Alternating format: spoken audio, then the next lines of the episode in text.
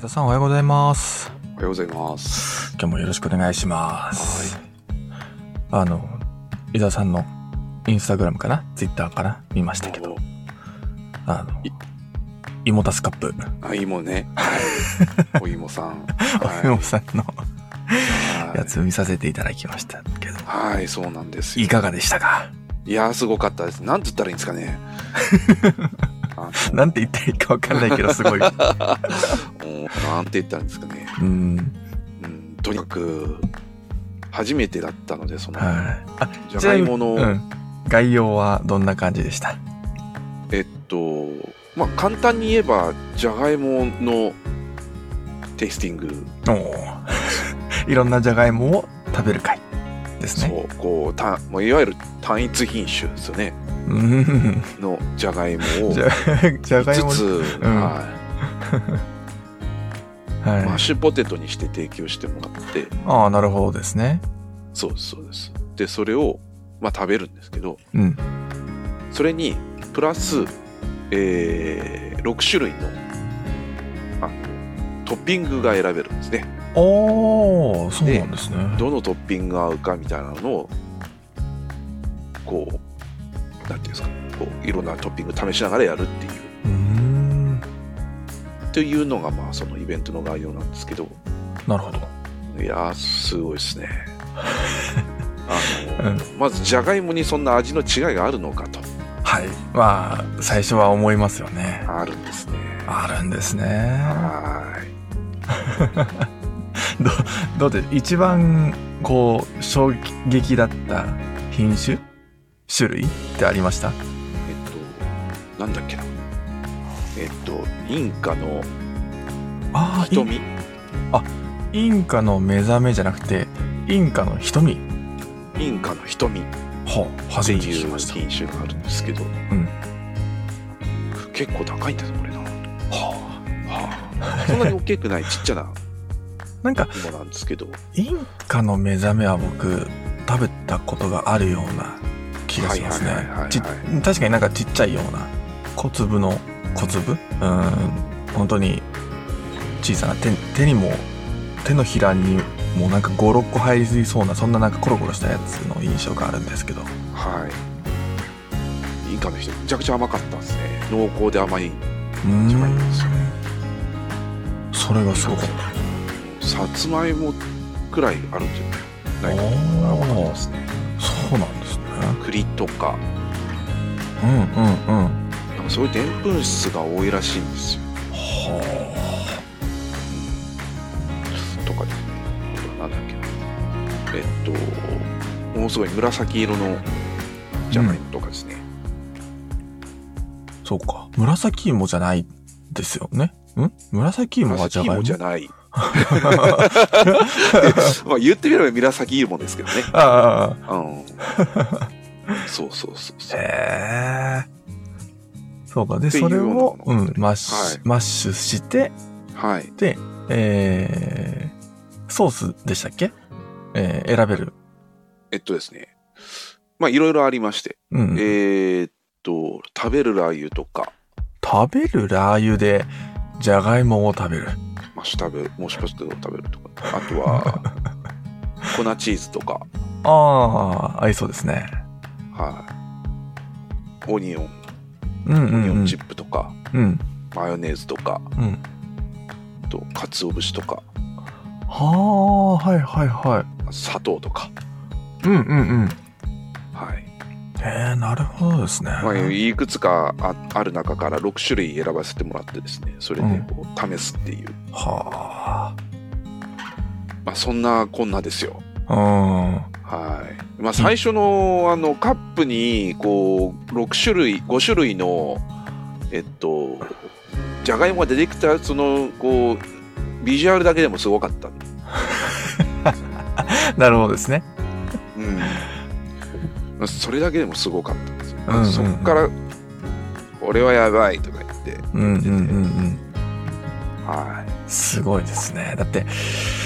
やっぱり品種ごとで全然違いました。そうまず見た目のインパクトまずじゃがいもがある5種類じゃがいもがカップにこう、うんマッシュポテトされたものをこう目の前にしたことがないので、うん、そうですね。うん。うんまあ、そこからですよねあであとまあそこからテイスティングに入るんですけどやっぱ違うですねそれぞれねう、ん。そのなんていうんでしょう差で言うとまあやっぱり甘さの糖度の甘さとかうんうんうん。がすごく全然こうそれぞれ違うまあ単に甘甘い甘くないとかじゃなくて甘さの中でもこういう甘さだよねとかこっちはちょっと違う甘さだよねっていうそんな感じですかそうですね、まあ、あのそういう感じですね、あーまあ、そのなんて言うんでしょうね、その甘さの違いっていうのも、また違うこう味の要素で多分出てきてるんですけど、はいはいは例えば、あとあのおじゃがいもってあのお置いておくと毒素出るじゃないですか。いあああのね芽が出てそれが毒になってって話は聞いたことありますけどそうですねあのそのまあ、その毒素までいかないんですけど若干渋かったりしませんあーあ渋くなるのかそうです渋くなるというかまああのじゃがいもに若干の渋さがあるというかうんうんうんうん普通にじゃがいも食べてて分かるその渋さの度合いだとか、まはあ僕的にはアーシー感に感じたんですけどあなるほ ど土臭さ面ア白ーいシーうん感に感じたんですうんうんあとは要素としては何があるかな若干の塩味とかえー、あ塩味があるんですね若干若干ないです普通のじゃがいも食べていやそんな意識してじゃがいも食べないですよそんあなーそうかなるほどあとななんでしょうね酸はないですよねうんあんましないですね甘みあと苦みし苦み渋みみたいなのとうん、うん、塩味え若干の塩味とはいはいあはとなんでしょうねあとはなんかミルキー感っていうか、ああ口舌触りの方って感じですかえねっと、舌触りだけじゃなくてうんその乳化したようなあー味フレーバータンパク質うなんうんそうそうそうそのそれこそなんていうんですかねコクみたいなうまみみたいなもあのですね、これの組み合わせとかでここら辺の組み合わせでこう大体こう味の差が出てるかなみたいなはあ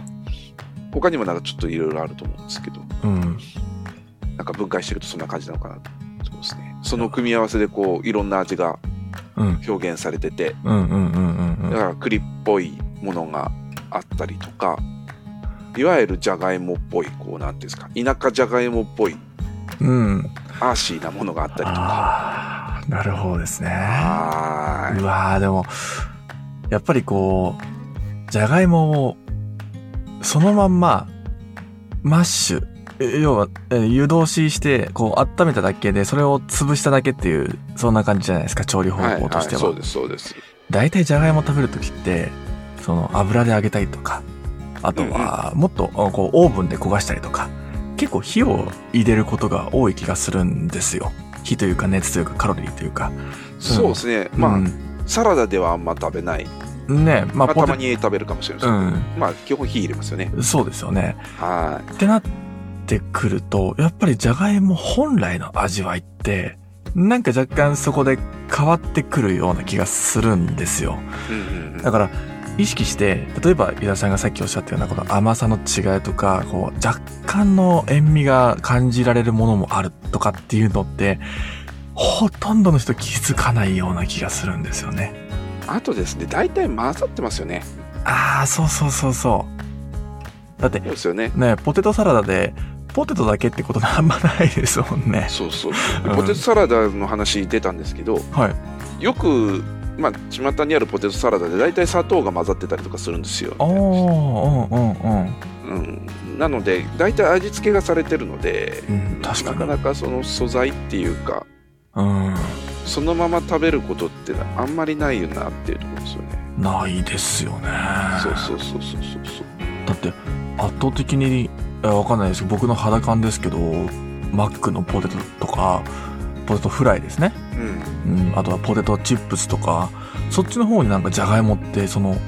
消費してるような気がしてしまうんですよどうしてうんも、うんうんポテだかトらチップスね、んそうですよだかね揚げ物のイメージポテトっそうてそうそうですよねうん、でもそれってねもうほぼ塩というか 塩味というかその味になってきてしまってるのでだからじゃがいも本来の味ってそもそも意識したことがないっていうのがなんか正直なところでだからこそこうねこういうテイスティングになってくるとハッとさせられますよねえじゃがいもってこんな種類があってこんな味が違うんだってそうそうあそうそうまあいわゆる男爵とかそういうのはなかったんでー有名どこみたいなとこですかそうですねうん男爵芋とかはなかったうんなんか本当にこうその聞いたことのない品種のうんっていう感じですからすごい面白かったですね面白いですね。しかもそれを9グレーダーが の食べるっていうね。そこもちょっとね。それはね、あえて強調しなかったんですよ。 あの、普通に、普通にこう、こう、だもう、まあ僕がこう食べてるとですね、うんまあ、だその場に何人いらっしゃったかな ?1 人、えー、3人、5人、うんうん僕以外に5人いらっしゃったのかなはいはい。で、えーその5人いらっしゃったんですけど、なんていうんですかね、その僕がこう食べてると、後ろで、あの、ブックマンションの中西さん、まあ主催の、主催の一人なんですけど、はい。がいこういう人でって説明をされるんですぐにバレてしまうそこまででもないんですけどいやいやいや。はいだからね、味の、まあコーヒーのっていうところにはなりますけど、このコーヒーの味に関しては、この人に聞けば大丈夫みたいなね。そんな言われ方してしまうと、え、じゃあじゃがいもも、なんか、味に関してちょっと聞いたい、聞いてみたいなってなってしまいますよね。 そうですよねちょっとこうあの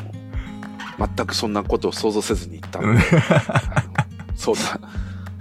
そうですね。そうですねすごかったですねねえだってえーいやーでも面白そうですね本当に人この品種じゃがいもの品種のうんもう一握りだけで、もっとすごい実はいっぱい品種があるっていうことであなんかその回でどうなんでしょうこう品種って何種類ぐらいあるよとかって言ってましたじゃがいあもあそこまではねあ聞けてないですねもう食べるのに必死でああーなるほどはの1時間なんですよいはいはいで準備の時間があったんでだいたいまあ食べてる時間って30分ぐらいですよねなるほどで30分の中でこうそれぞれの味にトッピングを合わせながら、まあまあそのまままず味わってその後トッピングが何が合うか考えながらああんだこう出してたらですね、ーうんあっという間に時間がもうなないわけなんですね、うんうんうんはいっていう感じですねそうなんですねはいいやまたなんかコーヒーのテイスティングとはカッピングとは全く違う要素も出てきたりでちょっとなんか面白そうだ面白そうだなっていうのは思いますそうですねねあのまあ似てますよねでもねあ似てますうん例えばそのえーっとその中になんだっけなえーっとえーちょっと待ってくださいようんその中にですねえーさやかっていう品種のはいあるんですけどえーっとそのさやかはすっごいこうなんていうんですかあんまりこう安心感がなくてですねうんあのどちらかというと滑らか系のうんうんえー品種なんですけどこれはあのポテトサラダでよく使われてるとかですうんああやっぱ滑らかだからっていうところですかねうん、っていうのとあと何ですかねえー緑化っていうらしいんですさっき言ってたそのど毒素をおおお置いとくと毒素が出てくるんですけどそれが出にくいかうんなったるりほどとかはいまあいろいろあるそうです理由は、はうん、いはい大体今日本で栽培されてるのは30種類と言ってますけどもっと多分栽培されてるでしょうねうんうんうんありそうですよねそうそう最近ちょっと分かんないことがあったらですね AI 君に聞く しとかね AI 君に聞いて本当かどうか知らないんですけどあれですかチャットチャット GPT, GPT ですか GPT 僕はあのマイクロソフトの Bing って言うんですああビンゴを使ってるけど、はい あの本当かどうか分かんないですけどそうですね。ちょっと信憑性に欠けるところはああるのんで。ね嘘もつくらしいのでうんうん言うんですけど まあまあ大体そんな感じらしいですねうん。へーまあまあそうらしいですようん。まあね、どの、こう、品種、品種というか、こうんう、飲み物にも食べ物にも、こう、品種ってあると思うんですよ。はいそうですねうん。まあ、じゃがいもにも、こう、まあ30種類以上あると今言われていますけど、はいまあ、コーヒーだって、それこそ品種に関して言えば、ハイブリハイブリッドからもう原種から何から何までいろんなものが増えてきているので、はいなんかじゃがいも以外にもそういうのがあったら、ちょっと試してみたいっていうのはどうなんでしょうこれは職業、職業の、職業病なんですかねコーヒまあそうーかを。もしれないですね、まあ、このままあのリンゴも同じ方からリンゴもちょっとこう教えてもらったりとか、 その同じ方からっていうのもなんかもうね、そう同じ方からなんですよね その方の方が気になるっていうのもありますよね。恐ろしいですねはい確か日本酒も確かそのね、飲め、飲め、ねやってた気がしますね。日あ本あ酒れのですねあの方よくよくよく聞いてみたんですけど、はいお酒飲めないそうでああ、そう、そうなんでしたっけ。舐めながらやってすごいっすね舐めながらちょっとインスピレーションを広めたらしいですうね、ん、でその舐めた舐めてインスピレーションをもらったその勢いで確か詩かなんか書いてませんでした書っけいちゃうっていう、んちょっねとねびっくりしますよねびっくりですねすごいお酒好きなんだろうなと思ったら全然違ってましうたん実は飲めないなるほどすごいと思って芸術ですねなんか芸術性も感じますねその創作活動にははいもう全部芸術って言ってしまったらいいと思います私はいそうですねそ素晴のらしいこう体験頑張って理解しようとしてしまうと余計になんか沼にはまってしまいそうななんかそんな方な気がしますねはいそうですねもうそこが知れないと そこか知れませんけどはうんまあでもね、まあとにかくこうコーヒー、えーじゃがいもとかに限らず、いろんなものでなんかこういうテイスティングやってみたいなって僕もなんかすごく思っていますので、いなはんいかね、聞いてる方で、私これ、これちょっといろんな種類試してほしいとかそういうのがあったらですね、ぜひ教えていただきたいなと思っております。ねそうですねワインとかでもね、よくありますからね。あそうワインはねよくあるんですよね、うん。あのあれですねあのスパイスをあなあ、ただ舐めるだけのイベントをあ前も言いましたっけこ れなんかちょっとやね、りたいですね、うん、やりたいって話はありますけど。ただ舐めるだけでいいんでただ舐めるだけでねはい面白いですからねスはいパイスはもうほんのちょっとだけでも味が全然違うのが分かる分かると思うんでそうですよねそうですねうん、日本だと結構ねこうだし文化があるので、はいスパイスってこう一つ、うん、味の変化を加えるっていう意味でも使われるのかなとは思うんですけどはいそれこそオーストラリアに住んでた時はスパイスをだしのように使うっていうのがああそうですよねヨーロッパはそうですよね、うんまあオーストラリアの話でしたけど、うんヨーロッパ圏そうそうの料理ってそうですよねねだからちょっとなんか僕らが思うスパイスと海外の人たちが、えー思っているスパイスの使い方ってちょっと違かったりするのではいなんかそういう意味でも僕らがこうスパイスを舐める感覚ってちょっとなんて言うんでしょうあのまあ実際にちょっといろいろと舐め舐めてみてあこんなスパイスもあるんだとか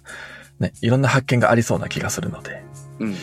ちょっとやってみたいですね。はい、うんそうですねそっからまあコーヒーにつなげるつなげないは、まあそれはまた別の話かもしれないですけど、はつないがってきそうでもありますもんね。まあそうですねうん。っはい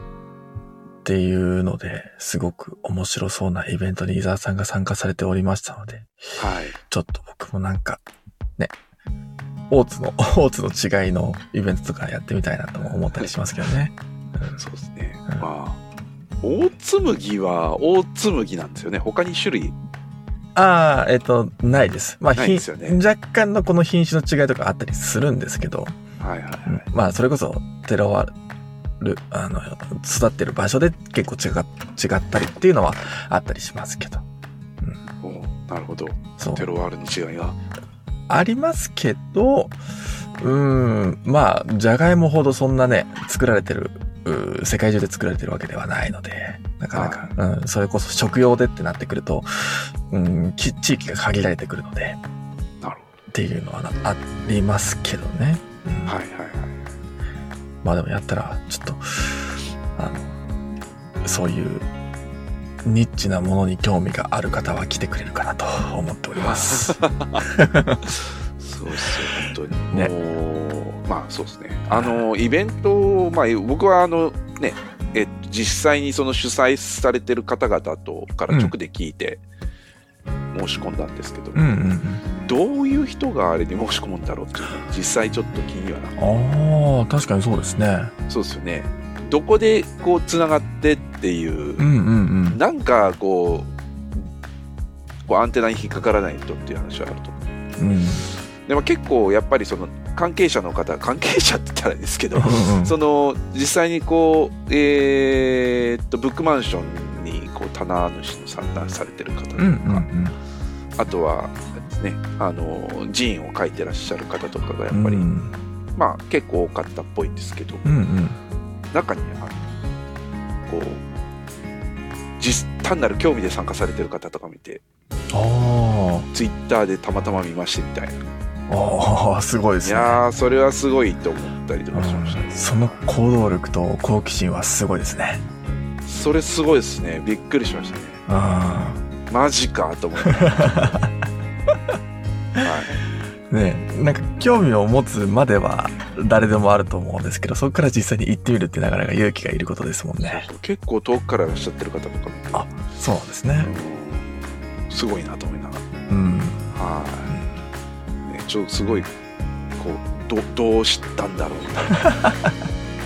さすがにあれですよね。その、じゃがいも農家の方が来たりとかっていうのはなかったですかあーでもないですけど農大生の方はいらっしゃいましたおお。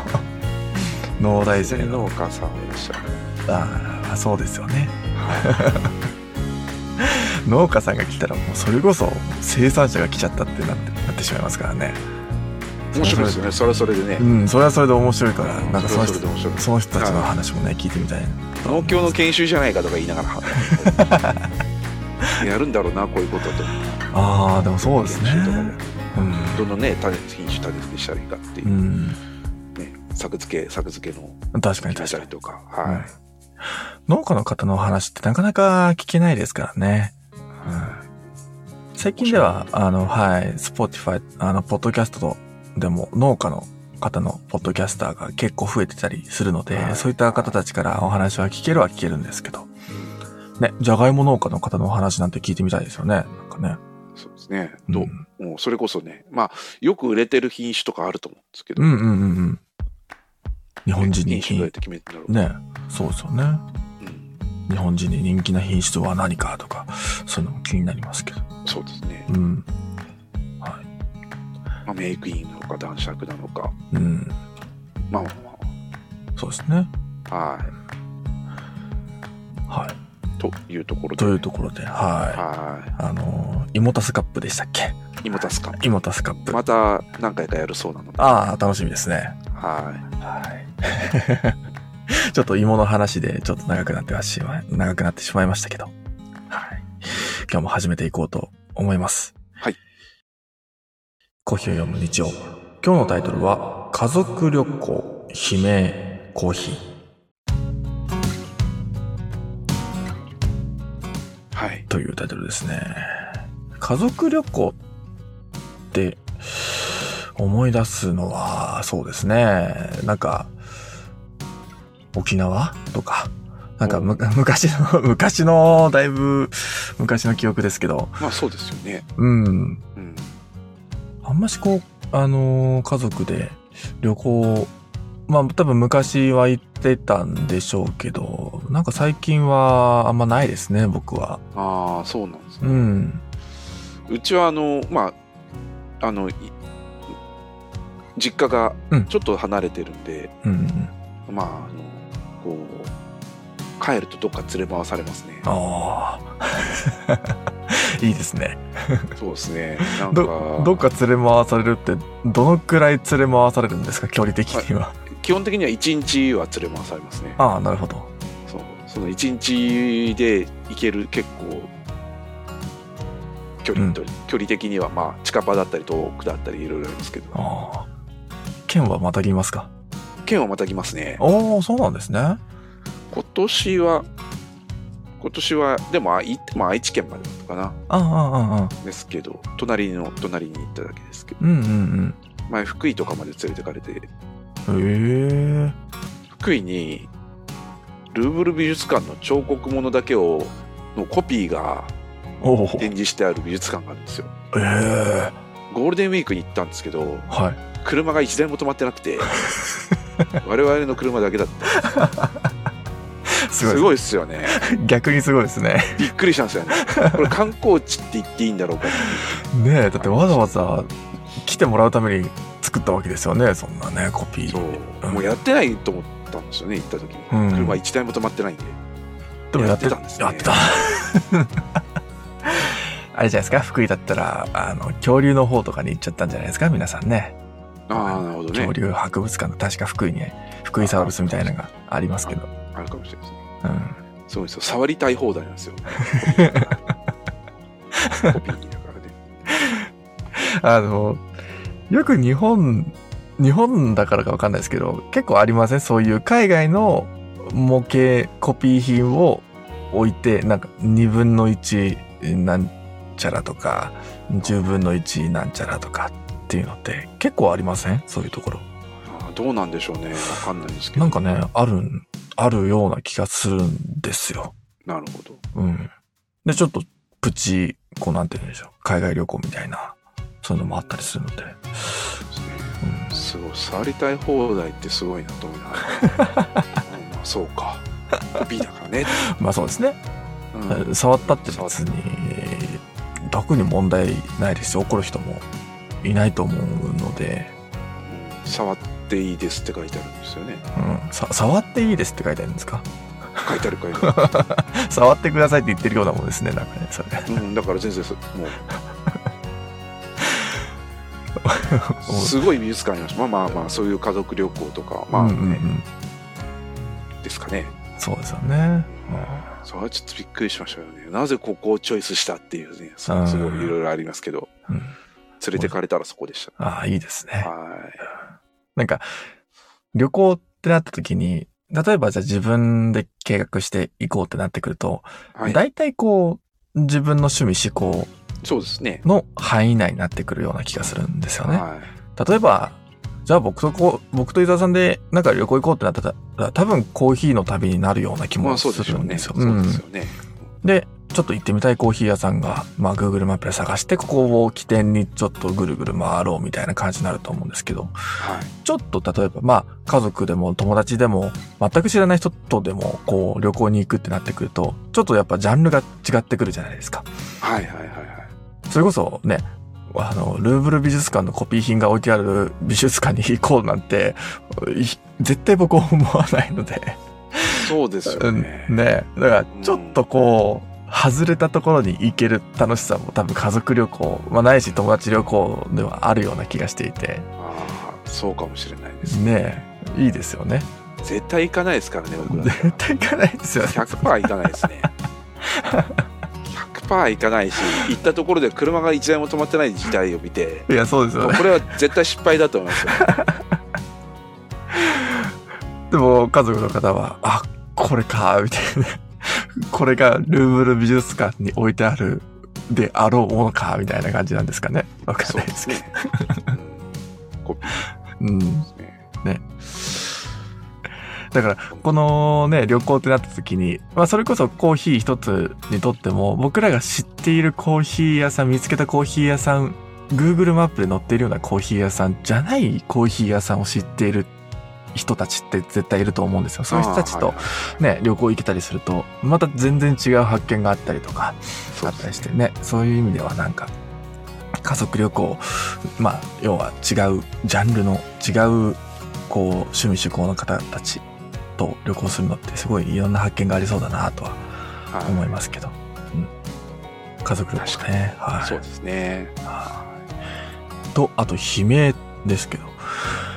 悲鳴、悲鳴か。うん悲鳴とまあそうあコんーまりヒーな。あんまり聞いたことはないですね、ねえ聞きたくはないですよね。まあ、テレビぐらいですねあ、そうですよね。はうん。い、はい、そうまであ、すね悲鳴、 悲鳴とコーヒーで何が結びつくのかなとは思いますけど。はいうん。まあ、映画だったらありありそうですけどね。そうですねまあそういうものでしかテレビとか映画とかでしか基本あんまり聞くことはないですね、日々そうですね。はうん。はい。では、記事入っていきますが、いはい冒頭では、えーコーヒー万博だったりとか、はい千葉県ではインディーズコーヒーフェスが開催されているようですっていうこそうですとがね書かれ今てます日とけど。か昨日の話ですね、うんうんうん、はいいいですね。なんか初めて知りました。えっ、と、コーヒー万博ボリューム3と、あとインディーズコーヒーフェスですけど。コーヒー万博は前もなんか話したような気が本当ですか若干してるんですけどうんうんうん。あれっすよね確かえっと大阪港の方で大阪こう大阪ですね大阪そうですよね結構なんか港の方あそうですね大阪港で開催ですよね、ねうあーへえん、そうですね結構有名な関西圏のコーヒー屋さんが全部揃ってそうですね今見てますけど、うんうんうんアバウトアスコーヒーさん京都ですねは青間コーヒーさんもあああああいれっでていすんう、うんうんイベントなのではーいねえっと日曜日だから今日か今日開催ですねそうですねは。はいーい今日の11時から17時まで、ちょっと場所を僕、土地勘がないので、あれですけど、港の方。うそうですねうんうん南港、はいそうですねーん。港の方で開かれてるみたいですね。はいと、あと千葉ではインディーズコーヒーフェスなんていうのも開かれてるみたいで。そうですねあ、今日ですね。はい、今日ですね。これは場所が、どこだっけな牧之原牧之原ですね。牧之原ってどこだろえっと、稲毛とか、あっちの方だと思うんうですえけーっど。と、なんか、印、印材って読むのかな印材印市。西。うん印西市。印材市。はい。印西市ね、広い、広いんでね、印西市。うん。印西市か。印材市ご存知ですか結構遠い、結構遠いですねあ本。当で結すか構遠いって、私の家からって話です。ああ。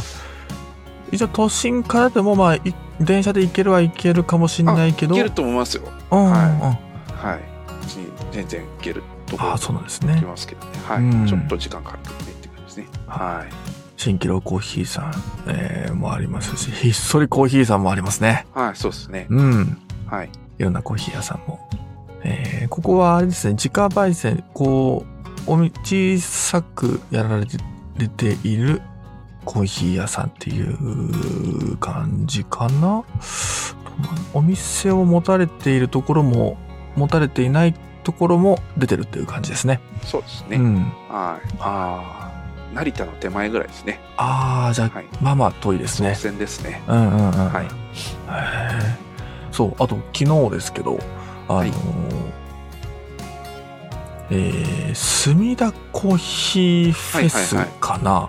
えっ、と、ちょっと名前忘れてしまったんですけども、墨田の方で、東京の墨田区の方で、はいえーコーヒーフェスが開かれるみたいで、えっ、とですね、ちょっと、あ、情報、ちょっとコーヒ昨日ーフ紙ェ、スというか、あれじゃないでしたっけなんか、いろんな、なんか、えっと、コーヒーに特化してなかったような気がするけど、なんえっか、と、今回はコーヒーに特化するみたいな、あそうなえんーですね感じで、はい。はいはいはえっい。とですね、すいません。ちょっと紙もらってくればよかったんですけど、えー、隅田の方でもコーヒーフェスが開かれるみたいで。はいはいはでい、昨日お店、あの、鶏コーヒーの方にも、その方たちが、えーたまたま来てくださったんですよ。あの、隅田コーヒーさんが、えーご紹介してくださったみたいで、隅田コーヒーさんも出る。あとは、えーと、オーバイトールさんとかも出るっていう、そんなイベントが隅田。はい。それって、えーっと、来週じゃなかったでしたっけ確か来週ぐらいなお話だったとそ思いうでますすね。ね。これ隅田コーヒースイーツフェスティバル。ああ、そうそうそうそうそう。あはあ、そうですよね。い。はい。えーっと、隅田公園のところで、うんうんうん。はい、えー開催されてますよね。 あ、墨田公園えっとね、あ、そうですね、墨田公園か。そうですよね。うん。っはい。ていう感じで、あはの、いいろいろとこの時期にもコーヒーフェスが開かれるっていう感じそでうですすね。ね。暖かくなってきたから外でもいいかもしれないです。ねえ、そうですよね。はいうん。大体こう、コーヒーフェスってどうなんでしょう。えー5月とかにも開かれるかな ?5 月、そうですね。春。。春先と秋。春と秋が多いですね。ね。うんだからこの時期にもやるんだっていうのは、うんちょっと思いましたけど、はい。いいですね。あの、そうですねどんどんこう、いろんなコーヒーフェスが開かれてきてはい。いる中で、なんかいろん、あのーここにも書かれ書かれてますけど、こう、全国で開かれているコーヒーフェスをはい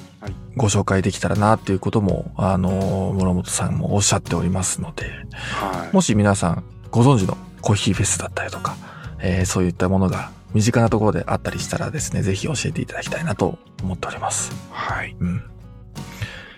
ね、あの、行ける距離であれば、どんどんどんどん行ってみたいですよね、僕らもねまあ。そうですね。うん。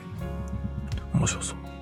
というのと、あと、代官山、東京の代官山の蔦屋のお話ですけど、このウィークエンドブリューで紹介しているコーヒー豆を紹介するっていうう企画ですね。旅するコーヒーというコラボ企画をスタートしましたと。これなんか面白そうですね。そうですね。いろんな、あの、ツタヤの一角って、えーこういう物販コーナーがみたいになってるところがあって、まあ、そこに常に台でコーヒー豆置いてあるんですけど、ああ、はい、ねそうですね。今まで今、うん、はい、今まであスタン紹ダ介ーしドての、そうですね、うんえーのコラボになってるっていうところで、い。いいですね。こう、実際に、あの、買われた方もいらっしゃるかもしれないですけど、ここに置かれてるのは、そうですね。今まで紹介されてきたものの、コーヒーを、全部、あー月替わりとかで、えー変えていくのかな。そんな感じ。週1ですね。あ、ち週1じゃないや。うん。まあ、あの、期間はあれですけど、はい、ちょこちょこ変えていくみたいなそんな感じだと思うのでそうですね、まあ、あのずっとコーヒーが置いてあって、多分、うんうんあのー、ツタヤの人がセレクトしてるんですよね。ああそういうことですねはい、結構、なんかちょっと前にカウンティーさんとか見た覚えがあるし、本当ですかはい、うんなのでで今回はスタンダードが、えーっと多分選んでうんうんコうーんヒー豆を並べてるんだと思うんですけど、まあなるほどですねはいっていうのが、まあ、あのどんどんこう変わっていく「ポップアップなんかの一つうんとして、まあ、すやられてるみたいですね。はいはいなるほどですね代官山蔦屋に行かれる方はぜひちょっと見てみてください、ねはいあの場所いいですもんねもうコーヒー多分コーヒー好きの人が多く集まりそうな場所な気がするので、うんあそこはそうですね、ねはスターバックスもありますし、うん、いい場所だと思います。はい、というわけで、えー本題入っていこうと思います。世界のコーヒーニュース This Week in Coffee ブラックボックスの透明化に向けてというタイトルです。い、はい非営利団体、えー、Go Fund Beans が以前紹介したコーヒー業界の給与に関するアンケートの結果を公開しました。このアンケートはパンデミック以降の業界内の給与格差やバリスタの属性と給与給与の相関性、職場環境への満足度などを把握するために実施され、計240人、時間労時間給労働者160人、正社員えー80人の回答をもとに各地域の生活コストを勘案した上で分析が行われました。その結果、特にカフェのマネージャーやヘッドロスターなどの役職では、仕事内容が同じでも正社員が時給、うん時間給従業員の約2倍の収入を得ていることが分かりました。また92%の正社員は何らかの福利厚生、えー健健康保険や有給休暇などを保障されている一方、時給労働者あーの38%は福利厚生を受けていませんでした。職種をバリスタに絞ると、週次の平均労働時間は26時間であるものの、雇用主からは勤務スケジュールを含めフルタイムの社員と同じ水準の働きを求められることも多く、その結果、時給労働者、あ時間給労働者の副業収入の機会の損失にもつながっているとの指摘も。また、時短全体として、時間給労働者の49%、正規社員の20%が毎月の生活費にの支払いに苦労していると回答しています。現在、GoFundBeans は回答者のデータと各地域の生活コストを照らし合わせたマップをえー編纂中で開催、えー完成次第情報が公開される予定今後もニュースレターを通じてアップデートの共有やその手法について共有していきますということで、はいまあこのカフェにおけるうー給与格差だったりとか、はいえーそういったものを調査した結果こういう結果が出ましたよというところですけどうんこれは、えーちょっとちらっと見ましたけどアメリカですね対象そうがですね、うんはアメリカでの、えーいろんな州のコーヒー屋さんを調査したという感じですね。いそうですねうーんまあどうなんでしょう、まあ、日本ではどうなのかっていうところも気になるところですけどやっぱりこう時間給労働者と正規社員では、えーこう対仕事内容が同じでも対応待遇っていうのが全然違ってくるよっていう話はなんか、まあ、バリスタカフェ業界だけではなくて他の業界でもありそうだなっていう印象は受けました。そうですね実際同じ仕事内容かっていうとうんどうなんでしょうっていうところもあって、うんうんうんやはり正規雇用だともっと責任を求められるところもあったりすると思うのでうん、とか将来性とかねそうですね。はい教育っていうのも含んだりとかまあいろいろあると思うのでなかなかその一概に語れないところはあると思うんですうけん、ど、うん、はい、そうですよねただまああれですねちょっと見るざっくっと見る限りですけどどうでしょう日本よりやっぱり全体的に見て高いイメージが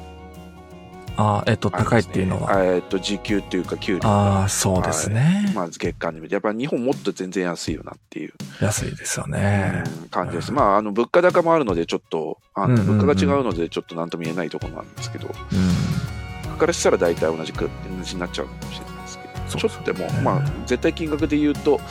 あのー全然高いなとうん、いう感じですね、だから、おそらく、こう、まあ、時給。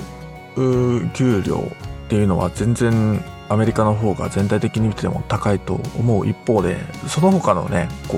う家賃だったりとか食費っていうのも多分高いと思うんですよねアメリカは。物価高ですね、うんね、はってなってくるとまああのどうなんでしょう日本例えば日本の給与でアメリカに住むってなったら多分相当大変っていうか多分暮らしていけないやっとアメリカの給料ぐらいでギリギリ生活できるみたいななんかそんな感じかなとは思ったりするんですけどい、まあまあそうですね、うんはいだから、これって結構国ごとで、こう、状況、政治状況だったりとか、そういうところでかなり変わってくるかなと思うので、うんうん、調査もすごい大変だろうなとは思ったりするんですけど。そうですねまあこうそうですね物価によって全然ね違うと思うのでえ。ういん、やでも本当です本当にいろいろありますねねそうですよね。うん、なんか僕が少し思ったのは、ここの、ここにも書いてある、こう、副業の時間もちょっと削られてしまうんだっていうことも、まあ、副業収入の機会の損失って書いてありますけど、ううんん、結構バリスタさんって僕の印象ではいろんなところで働いている印象があって、まあ、はいあの、カフェを掛け持ちするっていう方もいらっしゃれば、そうではなくて、えー全く違う業態、バリスタをやりながら、えー違うことをする、えーイラストを描いたり、デザイナーやったりとか、まあ、えー他の、また違う職種に、えーで働くっていう人も結構見かけてきたので、はいなんかそういう意味でも、バリスタだけだと、なかなか難しいのに、こう、こっちのカフェの業務量があまりにも多くて、そっちに時間が割けないとかなってくると、うんそれって結構辛いなっていうのは思ったりするんですよね。はいうん。まあ日本だとあんましこう、なんて言うんでしょう。まあアルバイトであれば掛け持ちっていうのができますの、できるので、特にこう、うん、どうなんでしょう。まあシフトを思いっきり入入れなければ問題はないのかもしれないですけど、はいうん、でも確かにこの副業収入の機会の損失っていうのは結構厳しいなとは思ったりしますね。うんそうですね。ね。はなんかそれこそ、今まで、こう、どうだろうな、バリスタさんで、バリスタだけをやってるって方ももちろんいらっしゃいますけど、うんなんかそれこそ、あの、絵を描いたりとか、デザイナーをやられてたりっていう方をちょこちょこ見かけてきて、そういう方も、なんかすごい多彩だなと思ったりするんですよね。バリスタさんって結構多彩な方が多いなと思うう印象もあって、うん。だからアメリカとかでもそういううバリスタ兼な、〇〇っていう方も多いんじゃないかなと思ったりすると、はい。だからこそ、なかなかこう、給料が、うん格差があると、格差というか、労働体系が厳しいってなってくるとね、うん働きづらくはなってくるかなとは思ったりしますけど。はうんい、そうですね。まあ、あれですね。まあ、その、う別のお店に行くなりなんなりっていう形なんだと思うんですけど。うん、はい。難しいですよね。だから、オーストラリアで言うと、結構、給料、うんカフェとか、こういうサービス業の給料って結構高かったりしたんですよ。それこそ今もかなり給料に関しては上がっているんですよね。で一方で日本見るって見るとあましこう賃金が上がっていないっていう問題もお結構取り立たされるような気がしていて、はい。うん、だから日本で働くってなってくると、まあ、もちろん別にこうなんて言うんでしょうはあの給料が低いから生きていけないっていうことは全然日本はなくてむしろあの住みやすいなとも思ったりするんですけど確かになかなかこの給料の問題って一概にこう上げればいいか下げればいいかっていうそんな二極的な二面的な問題でもないのかなとも思ったりしますけど。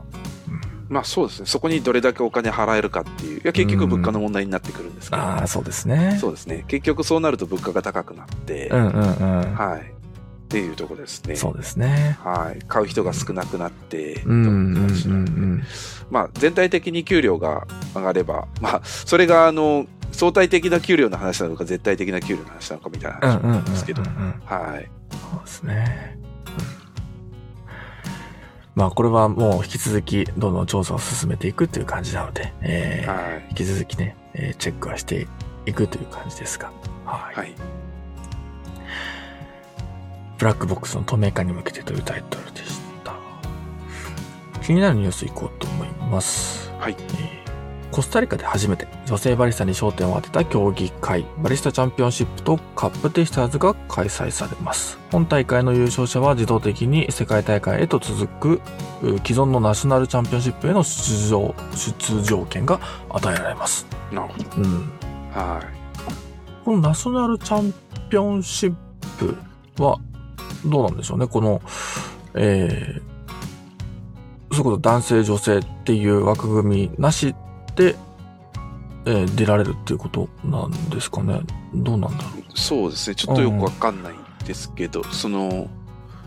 そうですね、う。中身見てもそこまではちょっとうん、わからないそうですね。ですが、うはい、んね、こういう競技会は今までもこう女性男性っていう枠組みだったりとかあとは牛乳うーか、えー植物性ミルクかとかっていう感じでこうルールがいろいろとここ最近で変わってきているなっていうのはありますけどはい、なコスタリカでは初めて女性バリスタに焦点を当てた、えー競技会が開かれるっていうところですね。うん、そうですね、はい。次の記事です。アメリカ国際開発庁 USAID と食品商社の OFI がペルーのコーヒーセクターへの支援に向けた約10.8億円の投資ファンドを設立。えー同基金は昨年 USAID がペルーのコーヒー小規模農家の収益拡大などを目的に開始した5年間の資金援助プロジェクトの一環として立ち上げられました。あはい。なんかペルーすごいですね、最近。あー、はい、あの、まあ、国も結構、その、コーヒー生産に投資するっていうことを表明してますし、外資も入るっていうことで、まあそうですね。はい、外国資本も入っていくっていうことで、結う構んあれですね、あの、盛り上がってるっていうか、そうですね。感じですねう。ん。はあペルーのコーヒーも、ああ、どうだろうな。最近、最近ちょっと飲んでないような気もするんですけど、なんか、すごく美味しくなってるっていうのは、なんか聞いたりしてたような気がするんですけど ねい。。そうですね、まあ、うん昨日、まさに COE の1位とかを飲んだんで すすごいの飲んでますすごいね。ですね。はいええーじゃあこれからもちょっと盛り上がっていきそうですね。そうですね、ペルーね、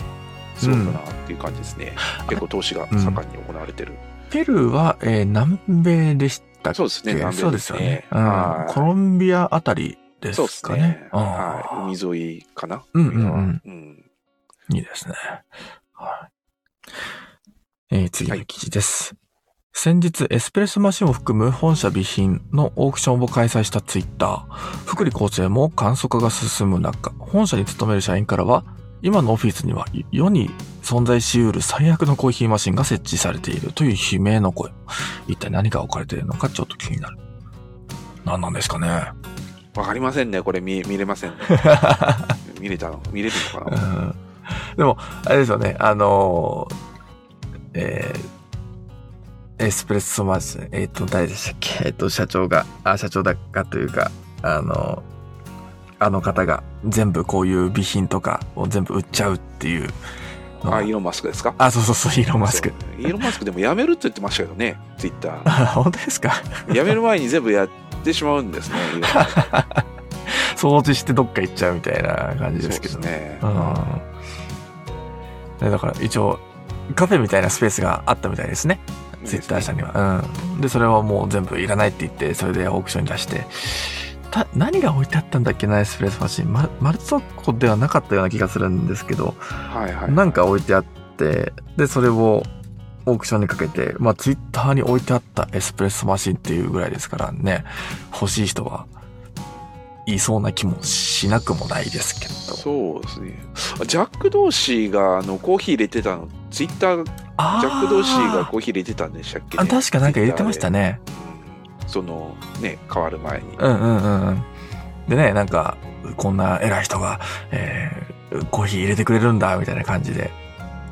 ちょっとなんそうかそう話題になってた気がしますけど。はい。まあでもあ、れ、ジャック・ドーシーだったかな、その後の社長さんだったかわかわかわかりませんけうど、ん。でもすごいですよね世。世に存在し得る最悪のコーヒーマシンってのは一体何なのかって感じですよね。そうですね。うんあれですか。ななんか、なんかあります最悪なコーヒーマシン。いやーなんか、いや、最悪のコーヒーマシ ンね。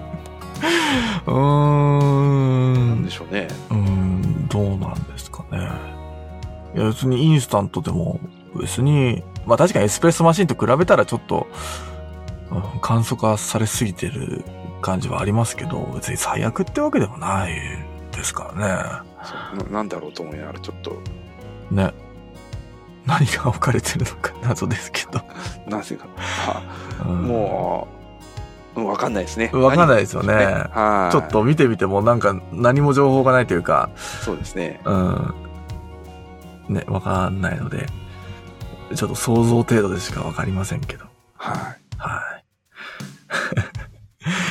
えー次の記事です。迷子を世界中のバランスの取れたいいブランドを一つ紹介する韓国発のブランドドキュメントマガジン、マガジン B の最新号で、京都発のアラビカが特集されています。という。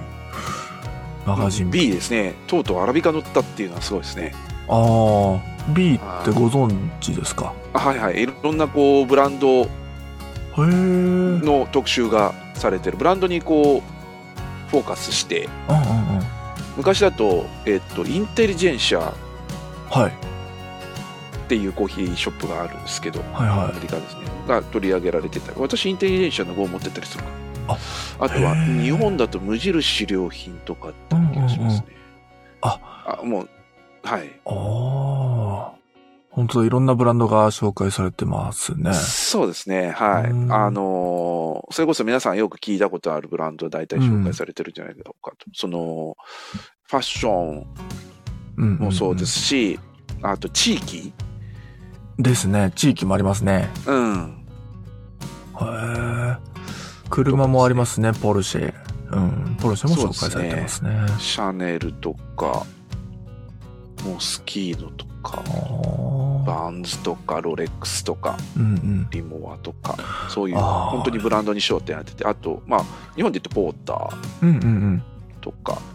あとは無印とかツタヤもありますねああそうなんですね、うんあはーいこれいいですねちょっと気になりますねこれははい、全部英語のうん全部英語のまあお話それこそあの蔦屋に行けばありますよあ本当ですか、代官山の蔦屋に全部はないですけどへねー一部はありますうね、んうんうんああ面白いで今回はアラビカが紹介されていて表紙を飾っている感じですね表彰というかもうアラビカのことしか書いてないああすごいですねもうそのブランド単体で本が一つ完成あしてしそうまでうっすてそういうですそういうあーマガジンですねあーブランドのことにすごついてうん書いてあるマガジンですねえー、じゃあもうこのブランドを知るにはすごくいい本ですね。あそうですそうですへえ。いやでも結構分厚そうですよ。本自体。まああのスタンダードと同じぐらいのねサイズそうですよね。はいへえ。あこんなマガジンがあるんですね。ありがとうございまうんすそうなんです在あ宅大会山の伝えに行けばあいいですね。全部はないですけどういんうんうん。つかあ買えると思いますねこれはちょっと気になりますね。はえー次の記事ですあるカップルがスターバックスでコーヒーをテイクアウトしたところ約59万6千円、えーうち59万5千円がチップも支払っていたことが後になって発覚返金手続きがスムーズにいかずその結果予定していたタイへの家族旅行はキャンセルに航空券の返金オプションも選択していなかったため、えー航空券代だけが空の彼方へレシートはもちろん航空券のオプションの確認も忘れずにいはいうん打ち間違いですかねあのあれですよね現金で払ってるわけはないと思うのでうん多分あのカード決済かなんかでうんうん、そうですねあれ。ですよねチップを入れて決済したらチップは誰か気づけよって思うんですけど、ねえ。えでも伊沢さん見ますこう、こう特に会社の経費とかじゃなければレ、レシートとか領収書とかってね、大切に保管しないじゃないですか。あーでも大体見ません、え、見ます僕見ない ですよ。えー僕だからこれちょっと怖いなって思いました。あーあのー非接触型とかだとこう、うん。せ決済した時に値段確認してくださいねって必ず言われるしああ、言われますね。日本だけだかな日本だからですからねああ、そうか。であとまあそのアプリケーションの方にもいくらいくらで決済しましたってその場で出るんで決済金額間違ってたりする気がつくっていうか、うもん。う一回ありましたね決済金額間違ってたっていうの本当ですか。目の前で気がつきましたけど、あはい、1000円ゼロが一つ多かったみたいなあ、うんうんうんうんうん。ちょっとおかしくないですかみたいな話でああ、なるほど。その場で決済取り消ししてもらって再決済とか、うんうんうん。うん、あれね手動で入れてるからそう、そうなんですよ一個。バッてうん、この、よく、えーこれをレジ、あーレジまで持ってきてくださいって言って、こうバーコードがあって、それを読み取って、で、表示されるじゃないですか。これ、えーは合計でいくらです、みたいな感じで。レストランとかは特に。うんうんで、その後、じゃあカードで支払いますってなった時に、カーカードで支払う端末には手打ちなんですよね。そうですよね意間外違とえますよね絶対ねそうなんですよ。で、あと、こっち側が、ペイペイとだだと、こっち側で入力するパターンもあるじゃないですか。あーありますね。あ、間違えますよね。 ねそうですよね。だから必ず僕はペイペイで入力した後に見せて、うん。金額確認してもらってから決済っていう風にしてうん。やってますけど、いやあー間違えますもんね、絶対に。だから間違える前提で思ってるんで、必ず見ますっていう。いや、だからちょっと気をつけようって思いました、今、これ はね。絶対間違えますからね。100%間違えるんで。 う100%。そうそうそう。あ気をつけた方がいいですよ。ん。ねはいえ。スタバで59万なんて払う、払わないですからね。そんな、いくらコーヒー飲んでも。そうですよね。うん。あそういう意味で、この家族旅行はキャンセルになっちゃったっていうのは、ねえ、辛いですね。まあ、ちょ、蓄えもなかった。ま あ、まあ、 1000そう万です払っちゃったらなくなっちゃった っていうそうですね。うんいや、本当これは恐ろしいですね。ちょっと、あの、気をつけなきゃっていうところですけど、皆さんも気をつけてくださいね。そうですねうんあれ、でもあれなんですね。な、なんででしょうね。うん。カード決済であればまだ引き落としは先だから、とりあえず旅行行ってから、あれじゃないですフか。リーデビットカードとかじゃなんじゃないですか。わかんないですけど。 デビットカードか。わかんないですけど。しかも、まあ、チップか。うん。ど、どうなんですかね。ちょっと、その、最近、海外行ってないから、チップ制度どうなってるかよく分かってないんですけど、はい。そのこういう決済カードで決済する時ってあチップどうしてたんでしたっけあでも大体こうレストラうんン行くとチップ入った金額で請求されますよね大体あそうですねそうですねですよねうんだからカード決済もそのまま何もお置いてまあ気になったらちょっと現金でその後チップ置いたりしますけどかもしくはテイクアウトって書いてあるので例えばあのーあれです事前にオーダーしてオーダーあのアプリでオーダーしてはいはいでえーっとそこで確かチップって選べるんですよね、はいはいはいはいはいうんでそこで例えば わかんないですけどチップ入れようって思ったら、えー596円を入れようとしたらなんかゼロが2つ間違えて押されちゃってみたいなでもそれ気づきますよねうん気がつくだろうなと思って 気づきますよねなんかあったんでしょうねなんねあやっぱりそうなんですねあの決済するときにうん決済した後ですかいやでもあれですよね決済するときにあえっとオーダーすえっと事前オーダーの時ですか事前オーダーの時にチップを含めていくら入れますかみたいな金額を設定するとこがあるみたいなっあそうですねそうですねあありますねていうことなんですねあはーそういう感じなんですね、い、うんでそこでまあゼロ2つとかを多く入れちゃったとかですかね わかんないけど、ね事前オーダーじゃない場合は行ってうんチップいくら払うから足しといてみたいなこと言うんですかね言う人もなんかいたような気がしますけどねはいはいはいはいそれこそ現金だったらね、うん分かりやすいですよね。いくらいくらですって言われて、チップい混ぜてうんう、んうんもしくは、これ、はい、じゃあ代金だ、これチップね、とかって言ってお渡しするっていうのが、まあ、もあとそうもっすよとじゃないですか。はいね、もともとそんな感じだったと思うんですけど。うん。なんかコロナで一気にチップがなくなっちゃったので、あそう、あの、あまあ、全体的にどうなの今はもう復活してるかもしれないですけど、あの、それこそオーストラリアにいた時は、あの、チップを入れてねっていう箱が一切なくなっちゃって、で全部はいはいはいカード決済になっちゃったんで、うんだからチップがもうもらえなくなっちゃったっていうのは、あ、やっぱりそういう時は、あれですよね、どう、どう支払ったらいいかはこよく分かんないですもんね、チップ。あ、そうそうそうそう。そうっすよね。うんんだとだよなと思いながら。ただ、ウーバーとかだと、そのチップ、チップゾーンがあるので、チップゾーンというか、チップを入力するところがあるので、そこで、あ入の力、できる。入力できるっていうのうんは。そうそう、そのタイプだったらね、うん。あっいいと思うんですけど。たんですそうけかど、ね。なるほど。まあ、あとはあれですね、決済するときにチップいくらだから足しといてみたいな形で、うんうんうんうん。あとはあカそうでードすね決済するみたいな、そそんなぐらいのイメージしかないか、もしくは、うんもともとチップ入ってるから大丈夫ですよみたいな、ああ。でそうですね。そうですよね。うん。日本人的にはそちらの方が助かりますけど、うん。ね、なんか、ちょっとチップ加えといてって、なかなか日本ではないですからね。そうそうそう、だからもともとチップ入ってた方がうん。いいですけどね、そうですね。うん、うん。だからまあ、このカップルは、どう、どう間違えたのかっていうところが気になまる、あ そうです気ねになりますね。うん。間違えはい。えーというところでしょうか記事は、はいえー全て読み終わりましたが伊沢さん何か気になる点などございましたでしょうかた。あのー今日の最後のところに、えっと、あれですね、チャット GPT にスタンダードのことを聞いてみたっていう。そんなことがありますかあ本当だありましたねアはチさんが書いてるんですけど、いはい微妙にかなり間違ってるん で、はいうーん やっぱ りそうそう,、ですねだなと思って、ねはーい。結構ね、皆さん試されて、私も試してみて、どうかなとか見てるんですけど、結構ね、間違ったこと言ってるんで、えうんうんうん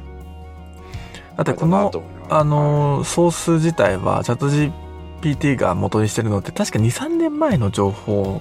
なんですよね。はいはいはいはい。うんとはいえどもですね、例えば、スタンダードは2013年に刊創刊されて書いてある確か2013年じゃないんですよね。あー2015年じゃないかな。はいはいはい。とかですね。ちょこちょこ違っているんですね。そう オンラインでも購読できますねできないしねあの書籍媒体だけだとう思うんんですけど、なんかこそれは多分コーヒー雑誌っていうところからうんなんか持ってきてるのかもしれないですよねもうスタンダードというよりかはうんそうそうそうスタンダードマガジンワールドエアロプレスチャンピオンシップの主催なんかしてたんで あのとかあれですよ世界中のどこかで誰かがスタンダードっていうのスタンダードでやってるかもしんない、やってるのかなわかんないですけどうなんかそんなのとかちょっと怪しいっすよね、ん、ねえうん、だから最近ちょっと流行りですけどあのまあ鵜呑みは禁物そうってでいすうかねうんんっていうところが面白いなと思ってちょっと見てましたっていううこと、んがこれあとですねあの新橋のサークルっていうはいサークルズかってオフィスビルがあるんですけど、そこに AI カフェロボットが導入されましたほうルート C っていうはいはいはい、はいルート C って池袋にもなかったかなわかんないですけうど、んえっとあれですね好みを入れてすっとうん AI で判断してくれて、へえ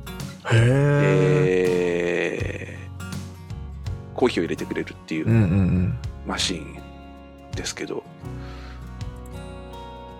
いい ですねこれ AI 使うほどのものかなっていうところもちょっと あったりとかあのコーヒーのこの、まあ、要するにね、えー、といくつかのパターンにしか多分分類できないのでうんうんあのコーヒーのその好みっていうものが、はいね、どどどどどういうことなんだろうっていうのはちょっと興味があるんですけどね。うんうんうんうんはーい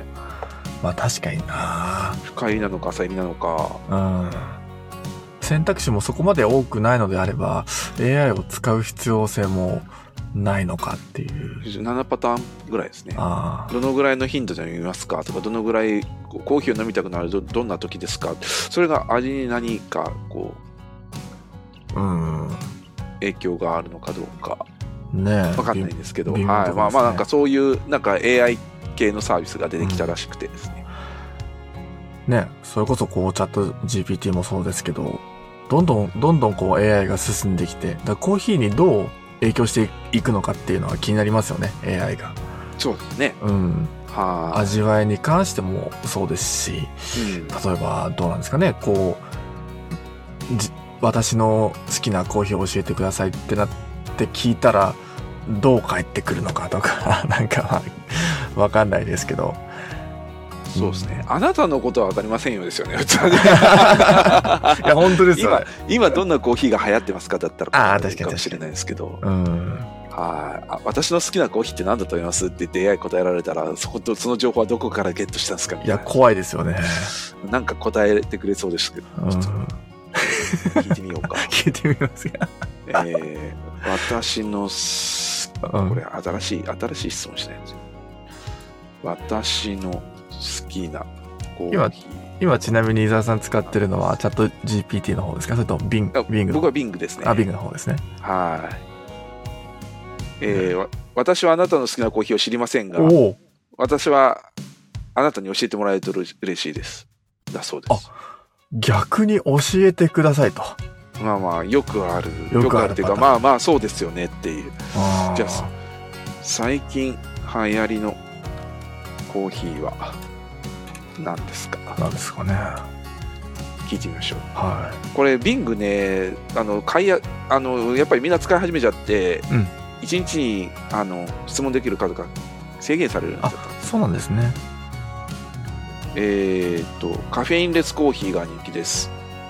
おうコメダコーヒーのドリンクメニュおうー焙煎コーヒーおうどれも魅力的なコーヒーですねあなたはどんなコーヒーが好きですかって言って広告がバッと出てきましたねあー広丸告山コーヒーのドリッ プえ広告 も出てくるんですか出てきましたええー、なるほどああなるほどですねはいでこれあれなんですよね Bing はなんかこう会話を続けられるんですまあチャット GPT もそうですけどうんうんその会話を続けられるんですよね